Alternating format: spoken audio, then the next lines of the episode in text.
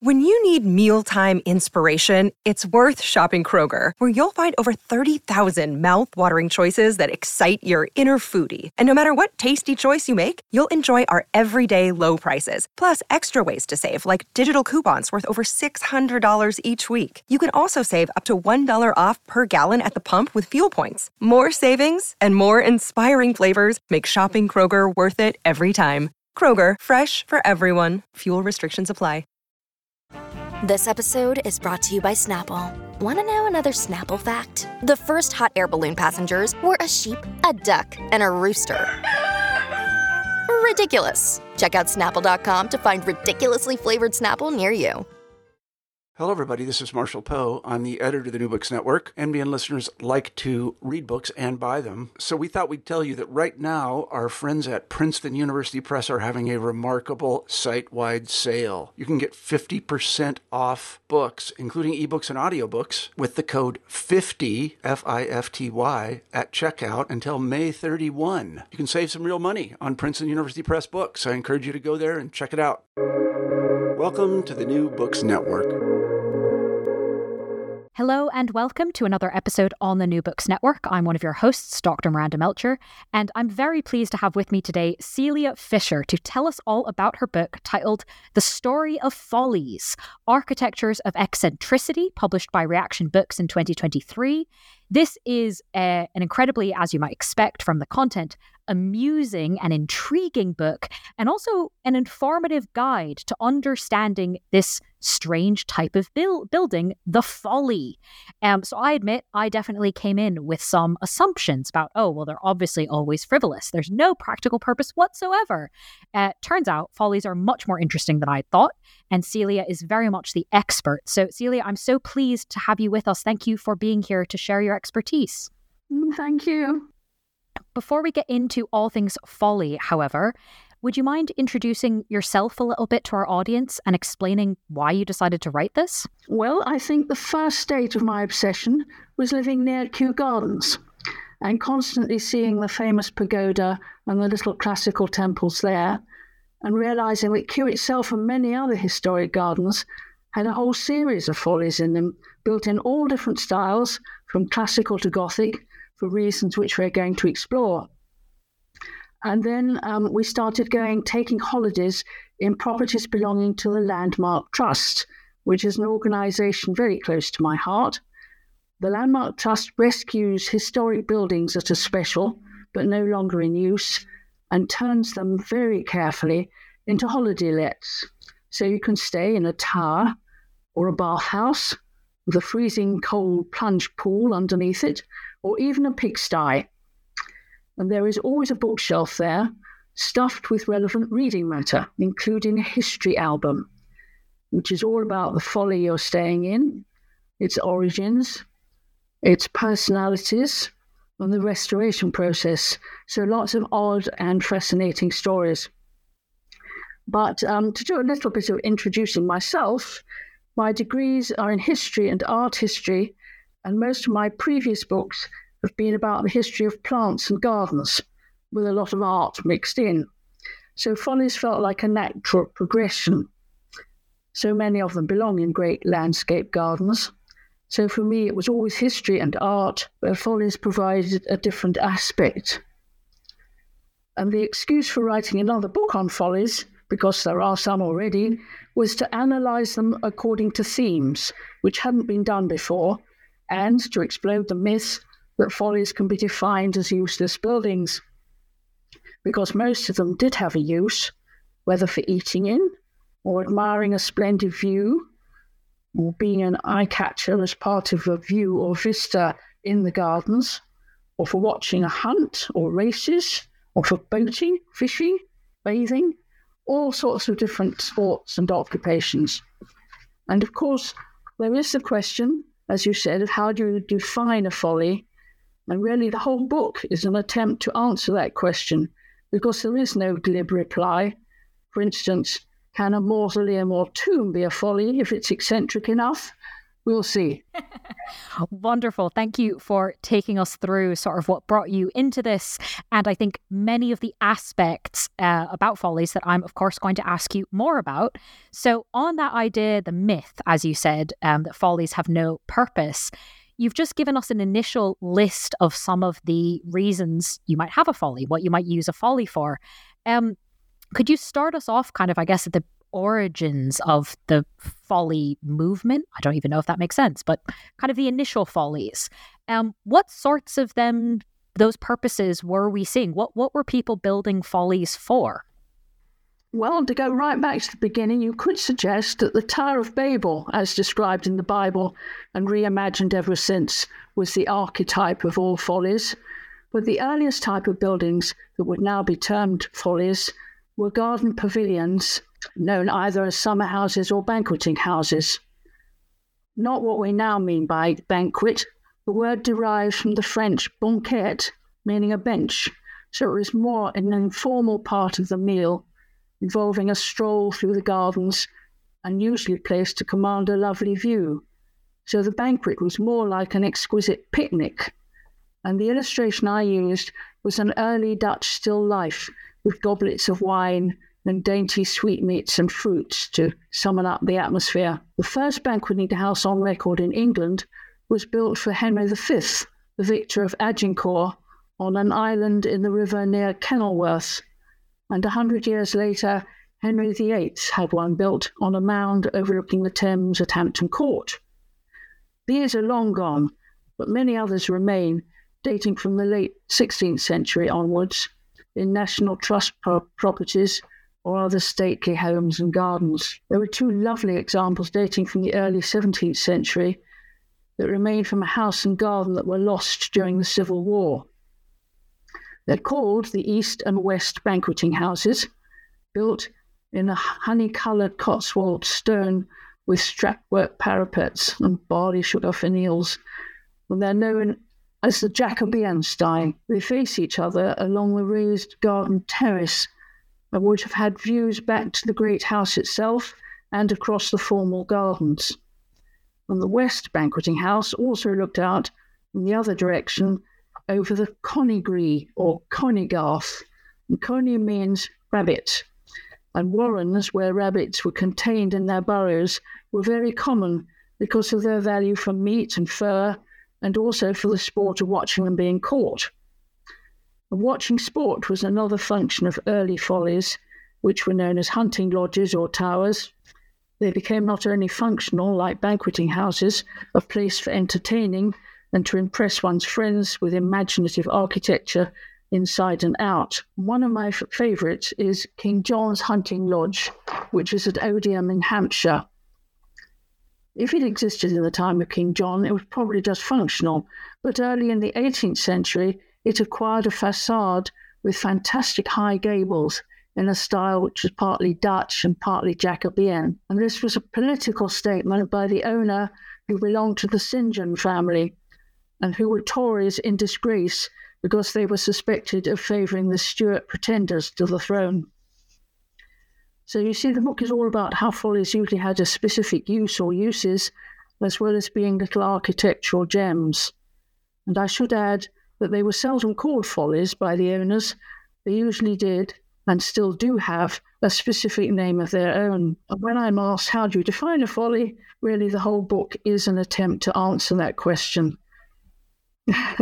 Well, thank you for taking us through some of those initial ones. I think, in fact, those examples give us a really good idea of why it's so hard to define it. Um, because even just saying, oh, well, it's banqueting halls, well, that actually leaves out rather a lot. Um, so that makes kind of that idea of, why do you need a whole book to define it? Well, you've already given us a lot of ideas for why that would be tricky. Um, I'd love to stay in some senses on this kind of chronological bent for a moment, because, of course, if we're talking Elizabethan or even older, um, that's where a lot of the sort of initial things are follies. But if we're really talking about follies, we often tend to think of the eighteenth century, at least in Britain. That's kind of, at least in many people's minds, my own included, that's peak folly, really.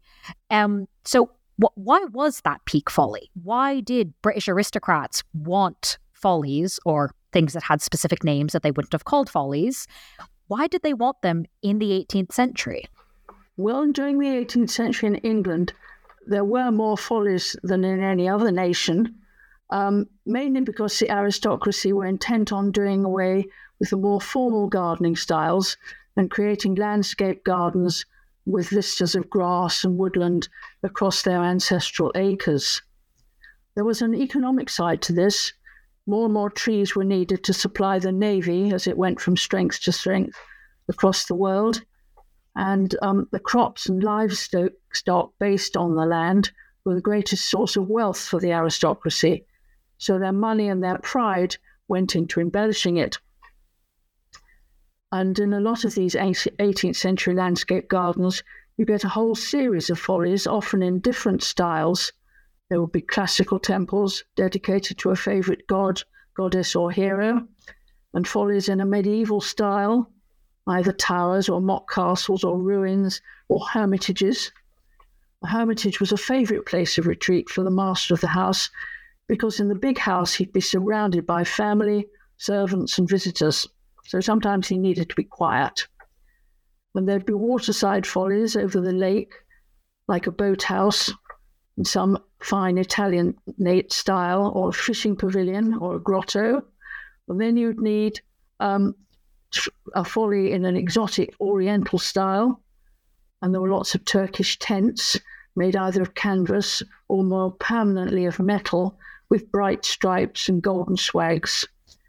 And of those Turkish tents that remain, there are two in Sweden, in the royal palace of Haga and Drottningholm, which originally housed the palace guard. And there's one in France, in the Désert de Retz near Paris, which is, I think, their finest surviving folly garden.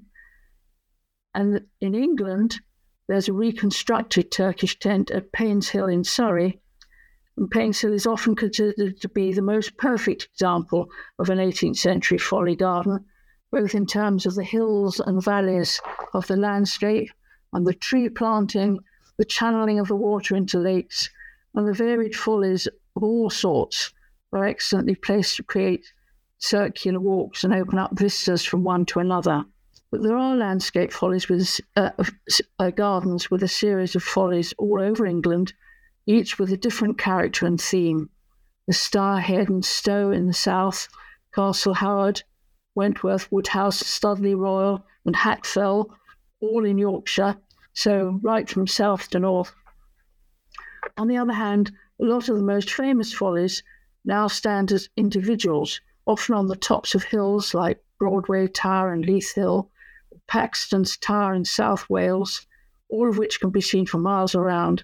And in Scotland, the finest folly of all time, the pineapple, built magnificently in the form of a fruit and surviving all the tests of time and climate. What a fascinating sort of collection of sort of reasons and particular follies. Um, I certainly have seen a bunch of those that you've just listed, um, and it gives a whole new idea to that kind of landscape. I'm not sure I thought of them all as follies until reading the book. Um, So this idea of kind of they want them, they have lots of uses for them. They might even have a collection of them for different purposes on a property. Take us then through the process. You've got a British aristocrat who says, I want a folly. Um, how were the kind of specific plans for one conceived of? How was a folly designed? Um, well, it was all to do um, with a cooperation really between um, rich aristocrats and the leading architects of the time, um, and the fascination with architecture all over Europe, which meant that leading architects didn't design the kind of garden buildings we now call follies. They didn't think it was at all beneath them. Um, and the, it all started really with Palladio, the sixteenth century Italian architect, um, who's most famous for his Venetian churches and his villas in the Veneto, which are so lovely in their proportions that he gave his name to the Palladian style. And um, the, uh, they created the archetype of a perfect small villa, um, which is called La Rotunda on the hillside above Vicenza. And it was based on a Roman prototype with mathematical rules of symmetry and of a circle with a dome inside a square and then porticos and columns to decorate the square form of the outside. And the reason it could be classified as a folly is that it wasn't for living in, but for visiting to entertain and enjoy the views over the surrounding countryside outside Vicenza. So we'd call it a summer house, really. And in England, all the leading eighteenth century architects designed follies for their patrons, as well as grander buildings. And you can see partnerships where the inspiration bounced off patron and architect. For instance, there was the Earl of Carlisle transforming the grounds of Castle Howard in Yorkshire with pyramid temples and avenues of statues. And he did this um, with Sir John Vanbrugh, a, a leading architect, and they were both members of the Kit Kat Club in London. So that's where they met and socialized with other patrons and other folly builders. And to deal with the actual mathematical side, um, Vanbrugh seems to have turned to Nicholas Hawksmoor, uh, a more technically and kind gentleman. And it was a very real partnership because Hawksmoor had the technical skills, but not the social skills, which could win an aristocratic landowner to follow the architect's way of thinking. On the other hand, the architect William Kent did have all the social skills necessary to win over his patrons to his particular brand, which was sort of rustic Palladianism. First, Lord Burlington, who he met in Italy, and went, he went on to design the garden and follies at Chiswick House in West London. And then Lord Cobham um, also um, used William Kent to design a series of politically inspired follies at Stowe. And um, Kent also designed the gardens at Rousham in Oxfordshire, which are a really small but perfect example of the way Kent could harmonise um, the buildings and gardens while opening up vistas to the surrounding countryside and building some eye catchers there. And of course, Kent was the predecessor and mentor of Capability Brown, who worked with even more famous architects like Robert Adam to adorn landscape gardens. And Capability Brown also worked extensively with Sanderson Miller, who was best known for designing ruined castles and turrets and arches to crown a vista. And Capability Brown's main rival was William Chambers, who had travelled with the East India Company as a young man and set himself up to design follies in the Chinese style. And he earned royal patronage and was most famous for building the pagoda in Kew Gardens and for his books on Chinese architecture. But he too designed not only follies in all sorts of styles, but grand buildings like Somerset House in Strand in London. And so it continued. Sir John Soane designed follies as well, especially fantastical dairies in various styles, including Islamic styles. And um, even in recent times, leading architects have designed follies like Charles Jenks in his Garden of Cosmic Speculation in Scotland, and I M Pei and Philip Johnson uh, in America. So um, so follies are maybe on the frivolous side, but they certainly employ the attentions of um, important architects. Clearly, yes, that list is quite stunning of sort of who's who of people in the time period. Um, and as you mentioned, obviously, follies were built in a lot of different styles, not just different purposes, um, but different architectural artistic, really, styles. Um, and one that seems to come up quite a lot is, of course, classical follies or even classical ruins to a degree. Um, could you maybe tell us more about kind of this particular inspiration, how sort of how follies were developed from this inspiration, and especially why eighteenth century follies in Britain were so inspired by stuff they saw classically in Italy? Oh, well, um, as I've already mentioned, um, the uh, Palladio um, in the sixteenth century revived interest in classical styles and set out the principles of mathematical symmetry um, by which they could be recreated. And this fascination with antiquity and architectural proportions was also an inspiration in the foundation of Freemasonry during the eighteenth century, which turned into a widespread gentlemen's society all over Europe, giving rise to beliefs that there was much symbolism and a spiritual dimension in the mathematics of antiquity. And in England, um, Nicholas Hawksmoor was the most famous exponent, and his wonderful stepped pyramids continue to puzzle people. Hawksmoor was the protégé of Sir Christopher Wren, uh, one of the earliest Freemasons on record, who wrote important treatises on the principles of architecture. So there was this cross-link between um, the practical side of architecture and all these ideas that were current um, and the societies that were formed. But the reason that every aristocrat, whether he was a Freemason or not, felt he needed a classical temple in his grounds, or several, both round and rectangular, was the grand tour. It was like a gap year nowadays, only more so, because sometimes it took several years. And the returning youth would bring back with him statues of the gods and goddesses and paintings of classical subjects and a head full of Roman temples and Baroque churches. So the houses these aristocrats inherited may have had a classical aspect, but to get a perfect example of classical style, untrammeled by domestic uses, you built a folly or two, and the classical references would have been appreciated by practically everyone because education was based on the classics. And probably the finest example of um, a, a classical garden is Stourhead in Wiltshire, which has a circuit of classical temples in different styles all around the lake. You start with the Temple of Flora, with simple Doric columns and a Latin inscription addressed to initiates about to enter the other world.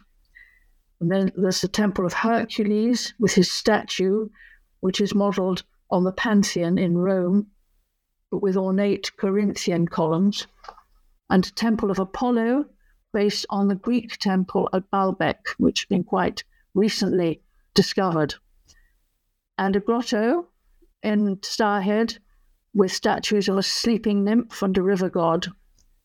And for decades, art historians have been arguing about whether this circuit was based on a journey to the other world as described in Vir- Virgil's Aeneid, that is, the travels of Aeneas from Troy to Rome. Certainly in the house at Stourhead, there are paintings brought home by the banker Henry Hoare, who designed the gardens, and especially there's one by Poussin of a landscape with many temples and the priest of Apollo welcoming Aeneas to the island of Delos. So something that's um, part of the inspiration. And paintings of landscapes like this were also a part of, of this fashion for all things classical. And they also contributed to the design of eighteenth century landscape gardens, the, the planting of the trees um, and the lawns and the lakes and the vistas. And any visitor who enjoys going around stately homes will remember seeing capriccios, which is the Italian name for paintings stuffed full of different kinds of classical buildings, together with ruins and columns and the odd pyramid.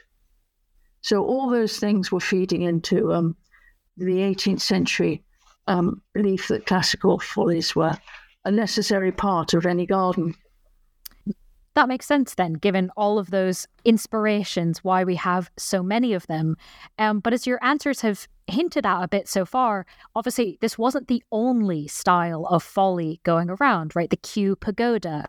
Um, in fact, the architect whose entire kind of specialty was Chinese-inspired follies. So aside from this idea of things that look Chinese, things that come from the classics, Um, where else did British follies draw inspiration from? Well, once the urge to create follies got a grip, um, as you say, uh, many different styles were tried. Uh, the most indigenous was a medieval style, starting most famously in Yorkshire, um, partly inspired by the real ruins um, at Fountains Abbey and Rievaulx, um, which would give a sense of the traceried windows Um, and the ar- pointed arches of, of um, abbeys and cathedrals. And um, in another vein at Castle Howard, um, which used magnificent walls interspersed with bastions, um, which were built mainly by Hawksmoor's inspiration, to recreate the fortifications um, of the lost castle from which Castle Howard was named. And Vanbrugh was also responsible, um, apart from Castle Howard, um, for various hunting lodges um, in a medieval style, but with Palladian proportions.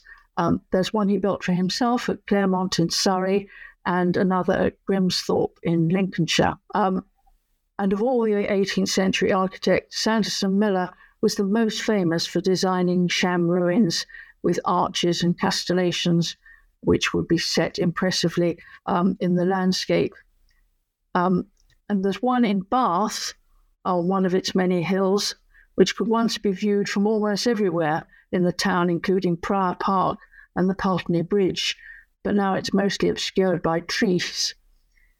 And then, um, as you said, towards the end of the eighteenth century, the picturesque movement grew up, rather like the present fashion um, for more natural gardens with grass and wildflowers, and uh, the word Gothic was used to describe uh, temples and pavilions and arches and towers, which um, evoked the whole atmosphere of the medieval past. And again, another source of ins- inspiration for architects um, was to look eastwards uh, and the trade in Chinese artifacts like porcelain and lacquerware and wallpaper gave uh, wonderfully evocative images of people and buildings known as chinoiserie. And from this came the pagodas and Chinese pavilions with upturned roofs and dragons, um, which appeared all over Europe.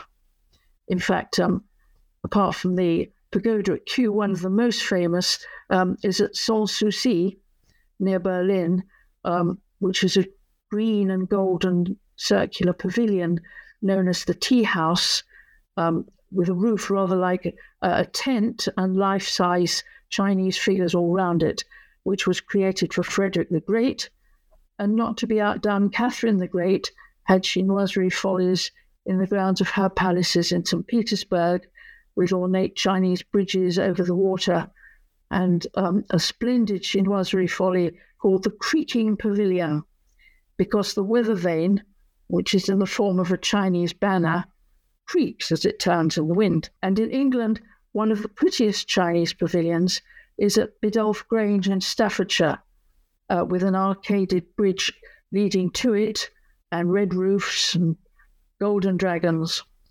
And its design, interestingly, seems to be inspired by the nearby potteries, which created the blue and white willow pattern design, which is very uh, similar. And Biddulph Grange, of course, also provides its follies with an atmospheric garden um, setting with the right kind of plants and trees. Um, so you um, get that too. And there were also follies in other Oriental styles, especially the Turkish tents, which I've already mentioned, and Indian styles, the most famous being Brighton Pavilion. And of course, it could be argued that a palace like that is too big to be a folly, but the Prince Regent's contemporaries certainly considered it was a folly. And then, of course, there are pyramids, often connected with mausoleums, and raising that question whether a tomb can be a folly. But pyramids are irresistible. They have to be included as follies, especially when there's a story of the occupant sitting inside, awaiting the last judgment with a meal and a bottle of port in front of him. Yes, I think the the eccentricity aspect um, clearly is one of the defining features of what counts as a folly. Uh, and certainly some of the stories about mausoleums and tombs in the book. Yep, yeah, pretty strange. Um, now that we have an idea of kind of the many inspirations and some of the purposes that follies might be kind of drawing from or put to use for, obviously that answer you've just given us about um, Catherine the Great kind of going, oh, well, if you've got one, I should have one too, suggests that, you know, there's can be an element of kind of one-upsmanship or an element of allegiance with the stonemasons. So could you tell us a bit about how follies might be indications of the owner's political affiliations, imperial ambitions, kind of what does it, what can they tell us about the owner and what they believe? The idea that a folly could declare your political loyalties seems to have started with the arrival of um, William the Third um, from Holland uh, to be King of England as a constitutional Protestant claim to replace the Catholic Stuarts, who didn't have much time for Parliament. Um, and some early eighteenth century follies in England even complimented William by being in the Dutch style, um, which led on to the European Baroque style. Um, most notably, you can see that in a, a temple dedicated to, to William at Wrest Park. Um, but then, in a while, there was a reversion to styles that were considered more authentically British, um, rather than European, and the word liberty was used a lot. And medieval styles arrived, inspired by um, the indigenous castles and churches, which were much easier to use in follies than an act- than in actual stately homes. So that's another reason why follies proliferated. Um, I would say the most important series of political follies in the first half of the eighteenth century were created by um, or for Lord Cobham um, at Stowe.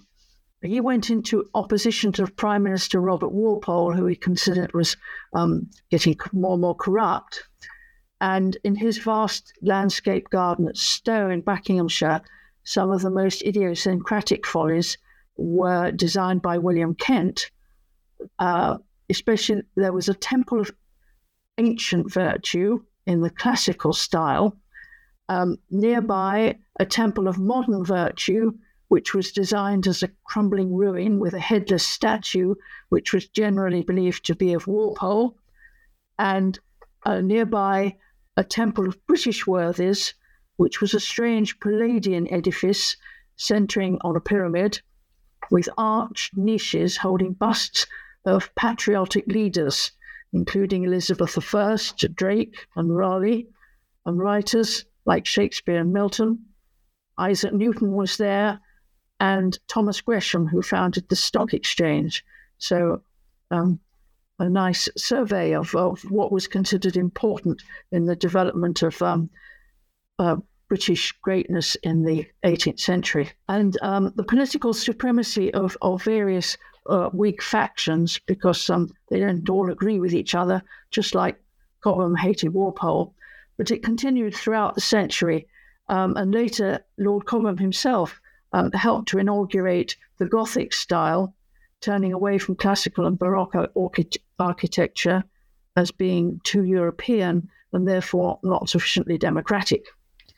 And he had a marvellous Gothic edifice known as the Temple of Liberty, um, with traceried windows and battlements and turrets, which was built in a triangle, which was not uncommon with follies um, connected with liberty, and all um, made out of red brick ironstone, which made it look very powerful. Um, and then there were more specifically um, political follies um, of a particular moment. For instance, in seventeen forty-five, um, the Hanoverian dynasty was threatened by the Stuart Rebellion, and the victory at Culloden um, was celebrated by several towers, including two in Yorkshire, where, of course, the threat was very real. The Culloden Tower in Richmond uh, in Yorkshire, and Hoober's Stand, which is a great black three-sided tower at Wentworth Woodhouse.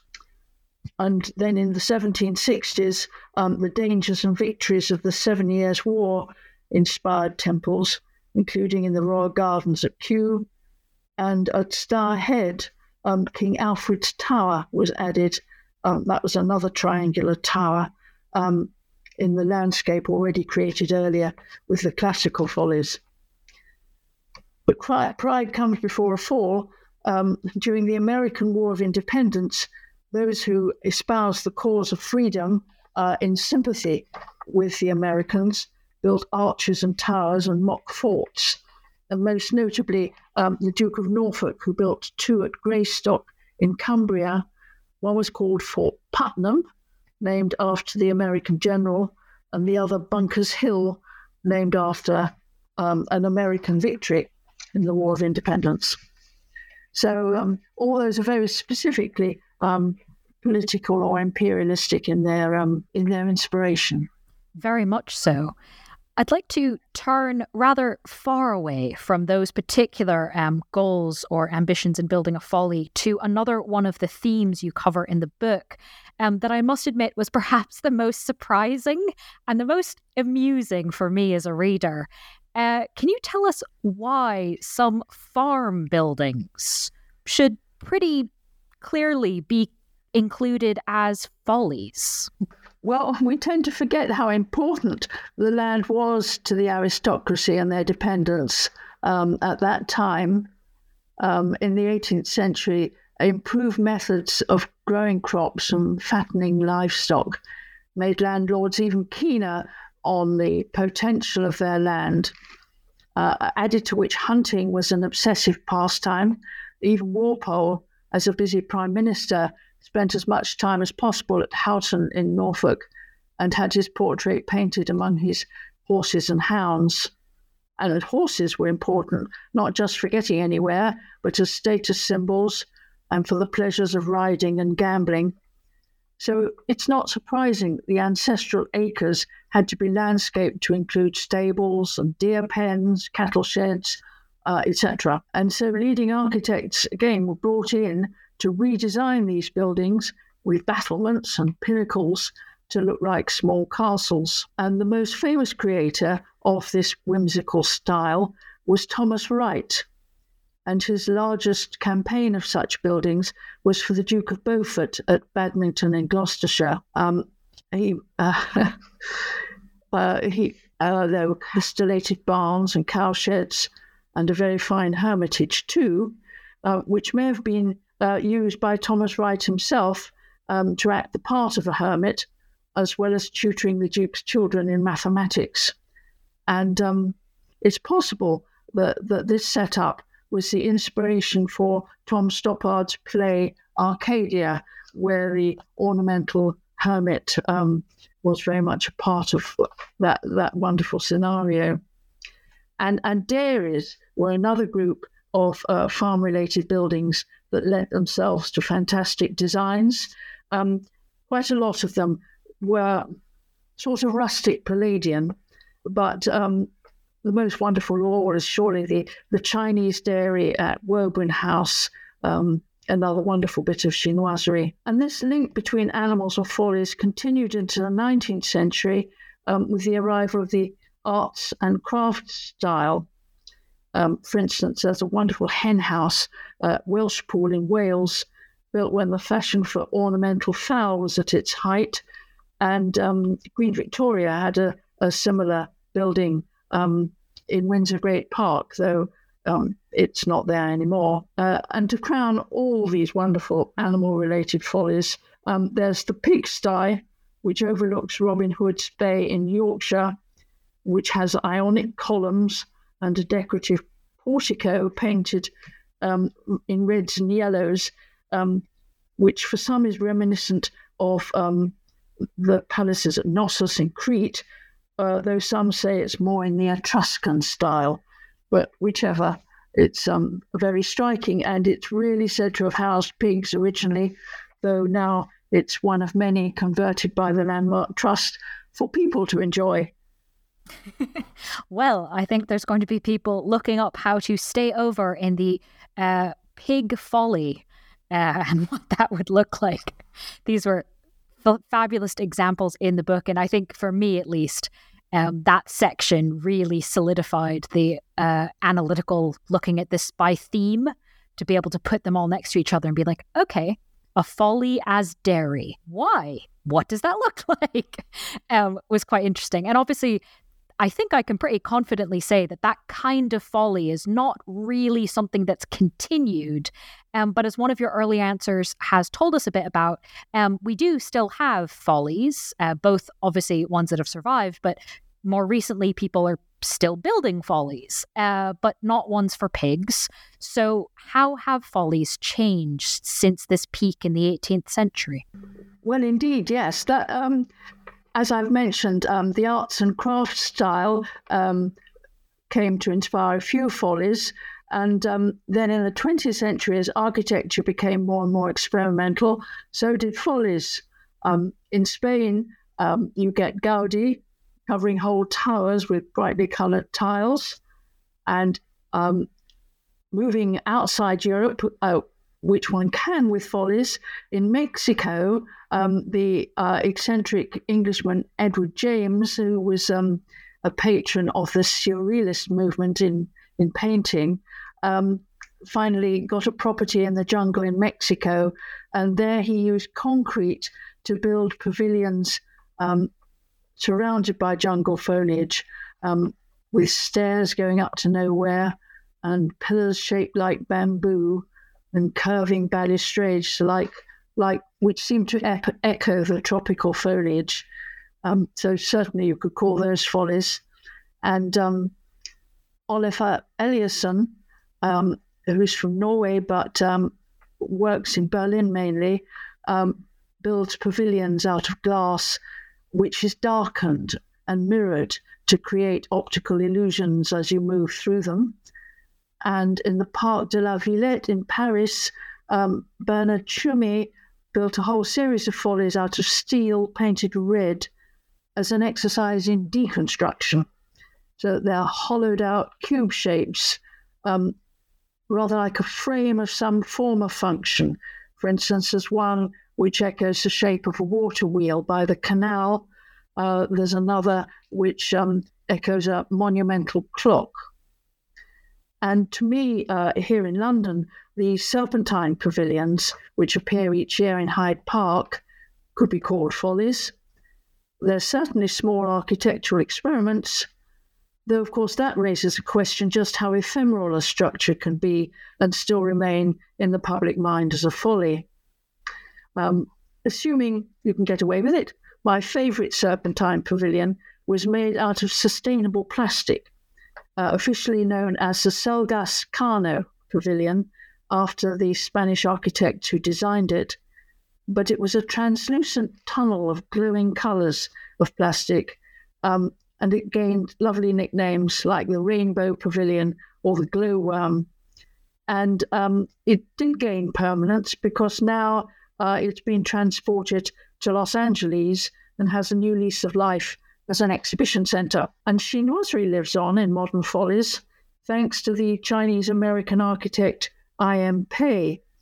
Um, he's most famous for the glass pyramid outside the Louvre in Paris, but in China and in Wiltshire, he created octagonal pavilions out of glass and steel panels, which slope downwards in layers uh, and imitate the outline of a small pagoda. So chinoiserie does live on in um, modern style. Mm. Thank you for taking us through those examples. I think that idea of ephemerality is a really interesting addition to our thoughts on defining follies um, and sort of what they're used for and who decides those things. Um, and sort of on that line, I was wondering if you could maybe talk a bit about this idea that kind of what are follies for? What do they tell us? And one thing you talk about in the book is that they're, quote, indicators of passing fashions.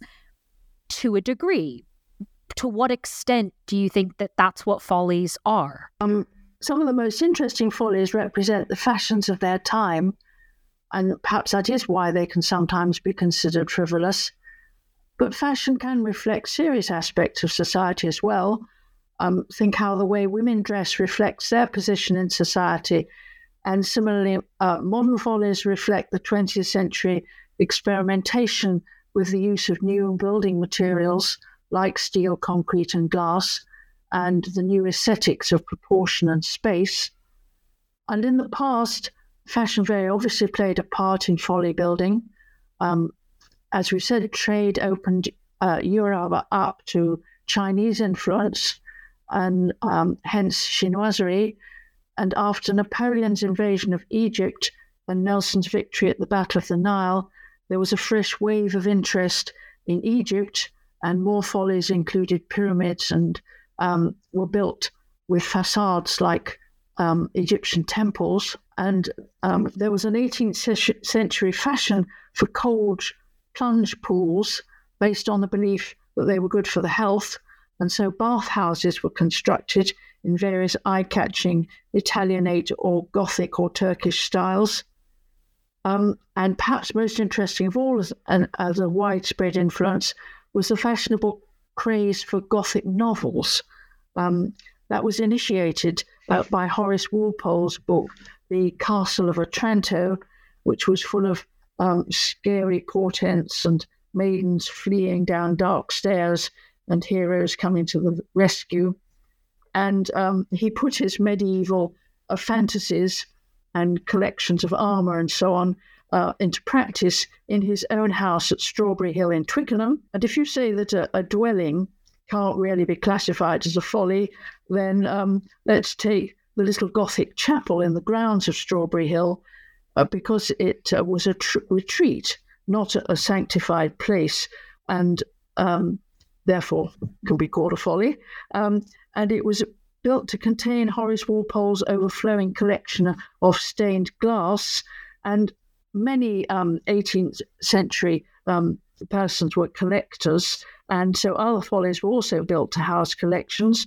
Um, there's one called Dinton Castle, um, which had fos- fossils embedded in its walls, great big ammonites, and um, Beckford's Tower in Bath, um, was p- built to house part of his collections of paintings and books and objets d'art. And William Beckford also wrote a Gothic novel called Vathek, um, which reflected his own exotic and rather scandalous attitude to life.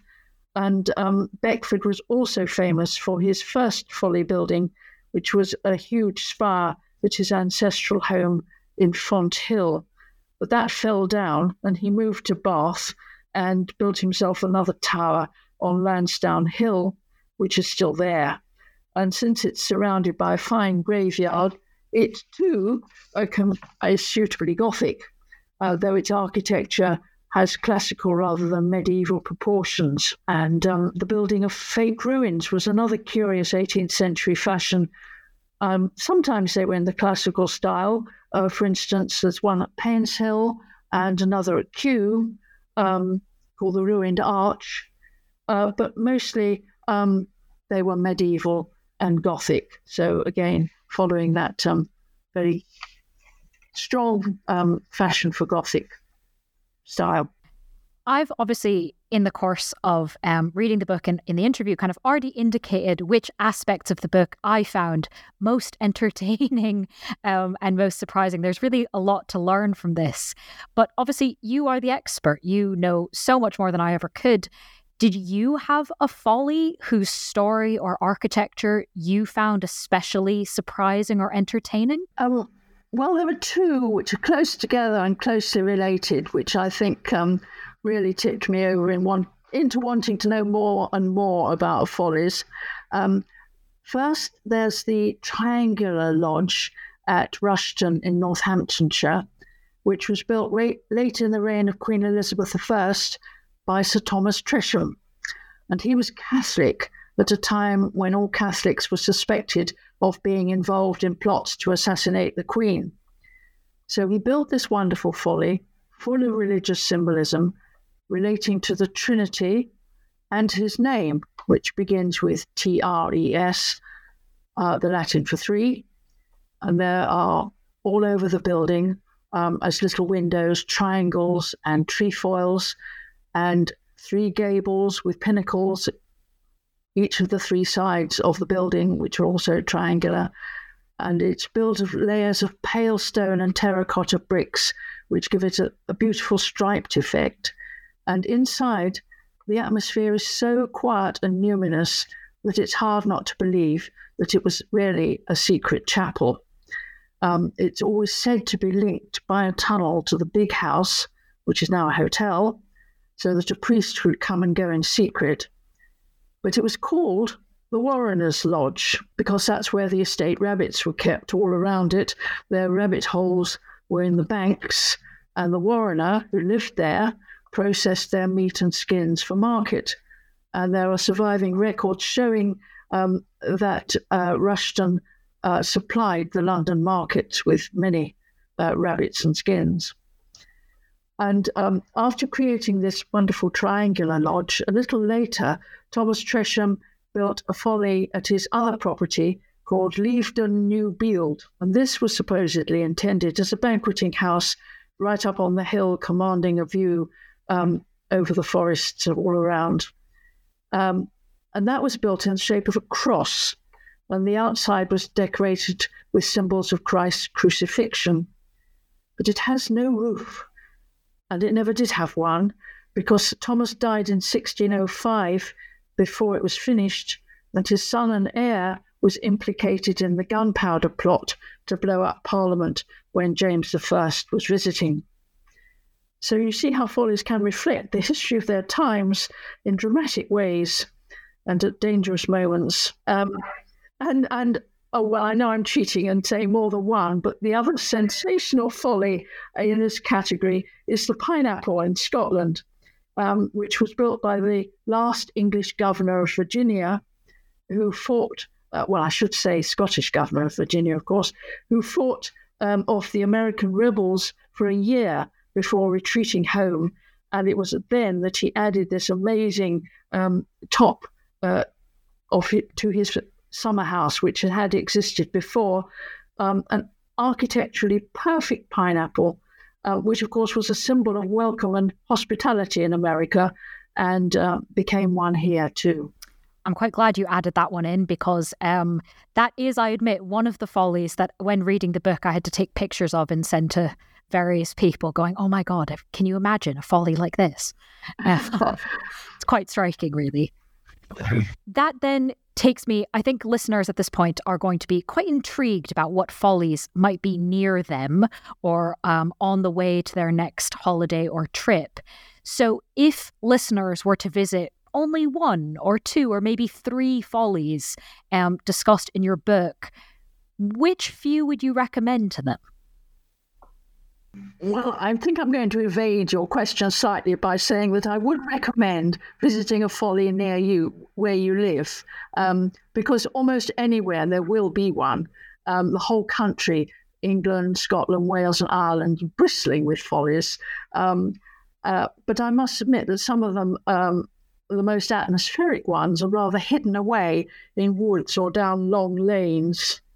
Um, and perhaps as well as my book, um, you might want to arm yourself with a, a folly gazetteer. Um, there's a very fine one by Gwyn Headley and Wim Merlenkamp, which is called Follies, Grottos and Garden Buildings. And um, it covers the subject county by county. Um, they're not Ireland and Europe. Um, but to get the full folly experience, it's probably best to visit a landscape garden, um, as I've been describing, with a whole series of follies. There's plenty of them all over the place.